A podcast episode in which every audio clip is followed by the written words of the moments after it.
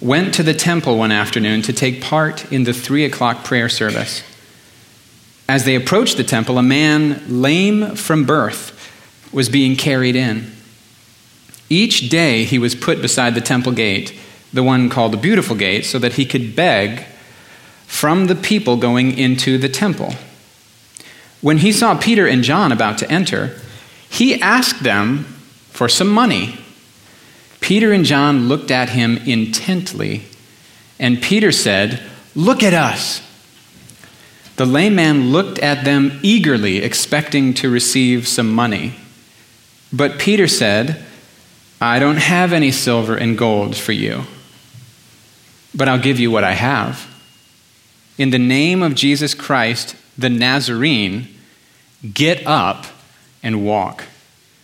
Then Peter took the lame man by the right hand and helped him up. And as he did, the man's feet and ankles were instantly healed and strengthened. He jumped up, stood on his feet, and began to walk. Then, walking, leaping, and praising God, he went into the temple with them. And all the people saw him walking and heard him praising God. And when they realized that he was the same, he was the lame beggar who they had so often seen at the beautiful gate, they were absolutely astounded. And they all rushed out in amazement to Solomon's colonnade, where the man was holding tightly to Peter and John. Peter saw his opportunity, and he addressed the crowd People of Israel, he said, what is so surprising about this? Um, well, lots of things, Peter. And why do you stare at us as though we had made this man walk by our own power or godliness? For it's the God of Abraham, Isaac, and Jacob, the God of all our ancestors, who's brought glory to his servant Jesus by doing this. This is the same Jesus whom you handed over and rejected before Pilate, despite Pilate's decision to release him. You rejected this holy, righteous one and instead demanded the release of a murderer.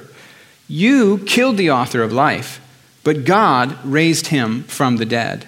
And we are witnesses of this fact that through, the, through faith in the name of Jesus, this man was healed. And you know how crippled he was before.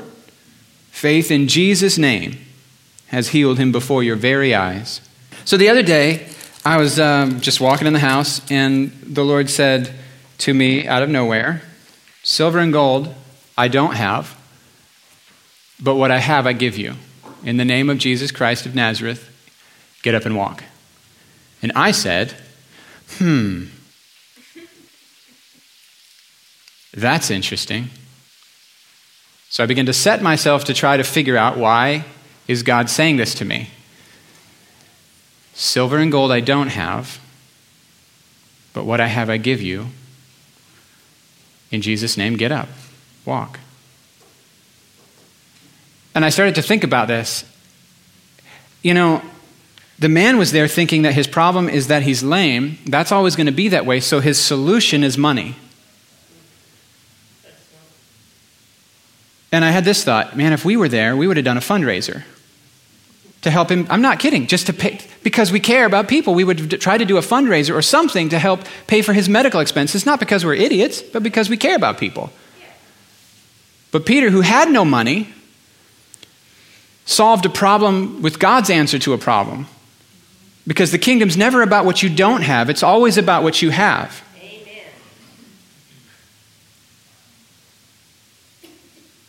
And that the money that we would have raised for his medical care would be to solve a problem in the human, human ability that God's not solving because he wants to solve a more foundational problem. And that when we apply human answers to problems that aren't really the real problems, we end up making Ishmaels.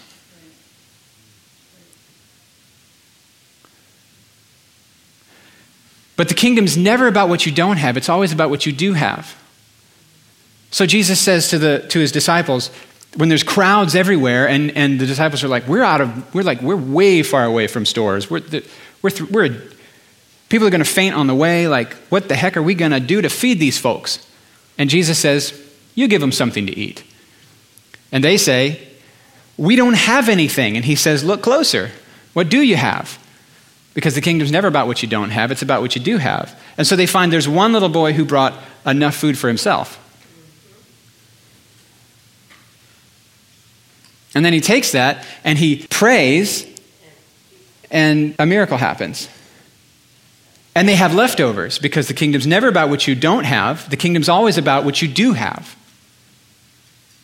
Or Jesus goes off to pray by himself, sends the disciples on ahead. What he doesn't have is a boat. And somehow he still gets across the lake because Jesus understands this really clearly. It's never about what you don't have in this kingdom, it's always about what you do have. Of course, then they think he's a ghost and they freak out. And then Peter gets to walk on the water for a minute. Oh, 10 seconds probably. And even then, Jesus isn't all that sympathetic to the unbelief. He says, Why did you doubt?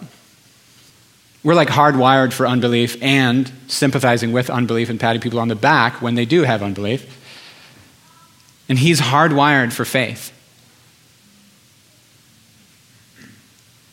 there's this lesson, there's this, there's this looming, pervasive lesson that if you're honest, if you're really honest, if you had to suspect, what might God most be trying to teach me along life's journey?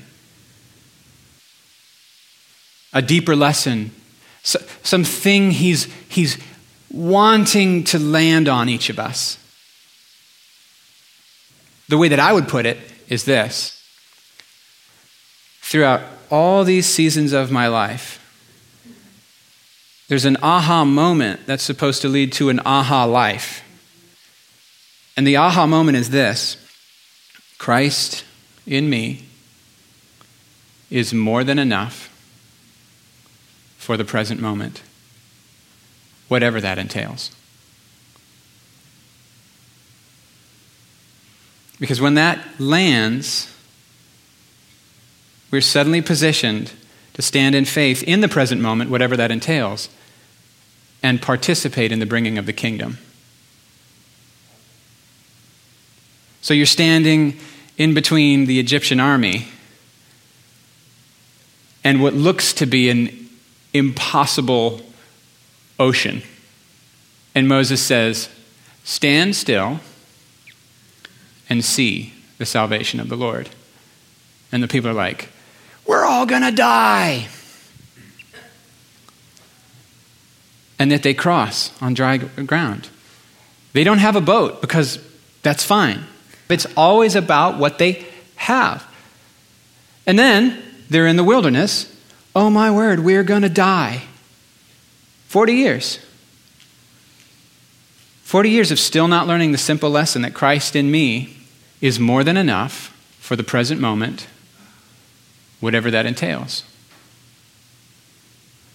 40 years for God to teach one simple lesson.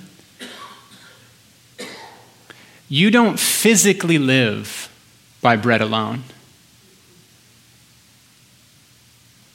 And we thought it was a spiritual matter. Which is why Jesus, when, he, when, when his disciples, who've learned how to pray their whole lives, they've grown up as Jewish people, they've learned how to pray their whole lives, pray in the morning, pray before every meal, take the three times of prayer throughout the day. When somebody says, hey, it's time for prayer, one of them is three o'clock, the disciples are showing up.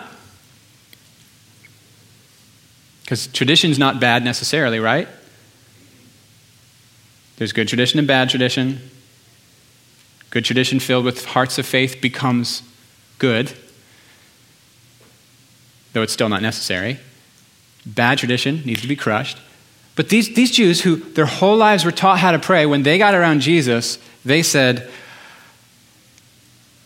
I thought I knew how to pray. I knew how to pray theologically correct prayers. I knew how to pray beautiful prayers. I learned what to say and what not to say. But when they got around Jesus, they said, I guess I don't know anything because he prayed with results. These folk know how to pray, but when Jesus prays, demons come out of people. We know how to pray, Lord, if it be thy will, but he like pulls people up off the ground. We say, Lord, help guide the doctor's hands with the laser surgery, with the eyes. And he says, See. Teach us to pray. We don't know anything. He comes out of prayer with direction. He comes out of prayer, like, first off, where's Jesus? I don't know. He's annoying. We can't get a hold of him. He's turned his cell phone off. When we finally find him, he walks right past us and ignores the thing that we were looking for him for in the first place. Jesus, don't you know everyone's trying to find you? Yeah, I know. That's why I hid. I'm not interested in their agendas. I have a father who's speaking to me about his agenda. By the way, we're leaving. What? We just got here. Now we got to go to the other cities. That's what he said. Teach us to pray. He's not in a hurry. Hey, we just found out Lazarus is sick. We got to go. We got to go. This is a panic moment, Jesus. This is a panic moment. This is a panic moment. This is a panic moment. Don't you care? Well, he's just sleeping. Oh, he's sleeping. Well, then he'll get better. Um, okay, all right. Peter, he's dead. Okay. Why'd you say he's sleeping? I was being euphemistic. Well, he's dead. Oh, my word. We got to go to the funeral. Oh, my goodness, you guys, seriously. Teach us to pray. The kingdoms of this earth are all about scarce resources. We're in a competition on the kingdoms of this earth for fame, for money, for importance, for love, for attention, for stuff. It's a scratch and claw, worry and fight and get ahead. Amen. Worry rewards you in the kingdoms of this earth. Will Willimon was teaching at a, a college graduation, and he talked about Matthew 6, where Jesus says, Why do you worry? Why do you worry about your, your clothes and your reputation and your food and all the things? Why do you worry? Why do you freak out? You think your life consists in the abundance of resources, and you think if you don't have money, you don't have peace. If you don't have money, you can't thrive. If you don't have money, you can't have abundance. And they're like, How else is there to be? And he's like, Check them birds out over there. Check that field out over there. It's full of weeds and beautiful flowers. Yesterday I took a walk with Annie, who's more grumpy than usual, which is why Carrie's not here today. She was up all night, grumpy, grumpy. Anyway, took a walk with Annie, and I was walking in between the tennis courts, and there's these teensy little flowers everywhere on the ground. So I laid down on the ground with my camera, you know what I'm saying? So I could like just get, uh, I can show you to you later if you care. Anyway, nobody planted those flowers. There's more clover than grass. This is true. But the Seaford School District did not plant those flowers. She was in the stroller, jogging stroller. I positioned her where she could see me laying on the ground so she wouldn't be too worried. And Jesus, Jesus just confronts this, this idea that there's, there's, there's limited resources, therefore, there's comp- competition.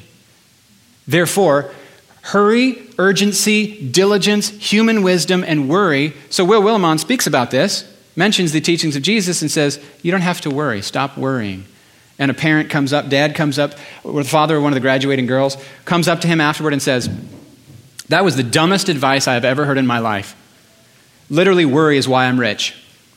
Literally, worry is what got me up earlier and caused me to stay later. Worry is what caused me to work harder and faster. Worry is what caused me to get good grades in college. Worry is what causes me to get the sale and the other guy not to. And worry is what's going to cause my daughter care, concern, diligence, and that thing in your heart that says, we got to get this done. Worry and hurry are what is going to make her thrive and, and compete well and rise to the top. And Will Willimon said, Look, I don't know why you're getting so upset at me. It wasn't my idea, it was Jesus.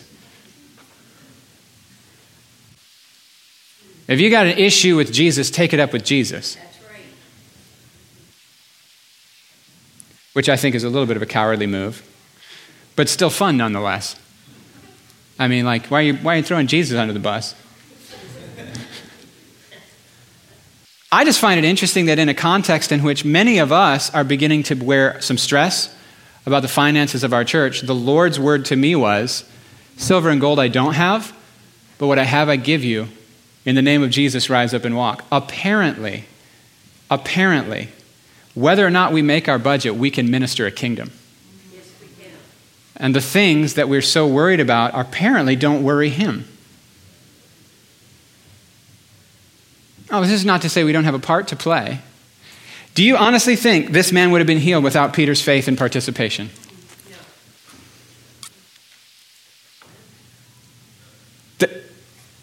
Peter had a part to play in this thing. Like the other week, Weston said, Lisa said, Jesus ain't going to pay the electric bill. Well, that's not entirely true, is it? And what he meant was, Jesus isn't going to pay the electric bill without our cooperation. Amen. We have a, we have a role. We have a faith to, we, we have faith to carry.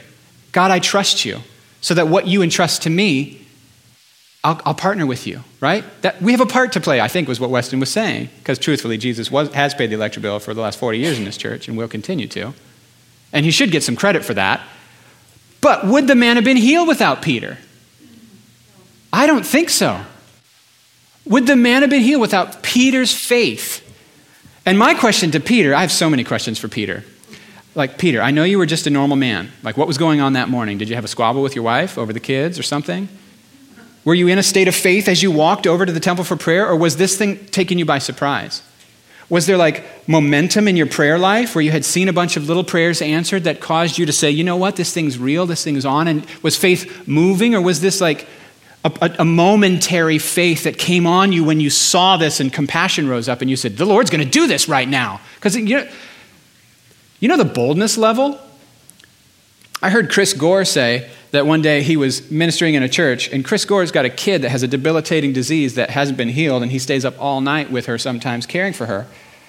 So he's got situation, he's got illness, debilitating, like chronic illness in his family that he's prayed and prayed and prayed and hasn't seen healed. But, but the same time he's ministering in churches, he says, There was a lady in a wheelchair, and I said, Today's your day, sweetheart, and I pulled her right out and she can walk.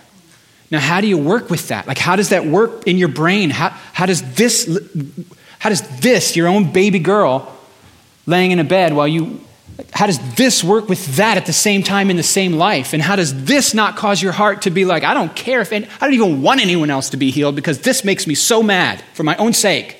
And he, he's not bitter. How does this work, Chris? How, does, how, do you, how are you able to hear the Holy Spirit say, Today's your day, sweetheart, and pull her out? I have so many questions for Peter. But one thing I do know the kingdom's never about what you and I don't have, it's about who we carry. It's always about what we do have. There's this looming lesson whether, whether I'm talking about like my little sister who's, who's burying her baby and I don't know, I don't have answers other than I know that God didn't do it and He's still love. That's right. Or there's a person in front of me who needs healing and I don't know how this works. I'm in way over my head. Or there's a person who's going through the biggest crisis of a relationship and everyone's heart's breaking and me too.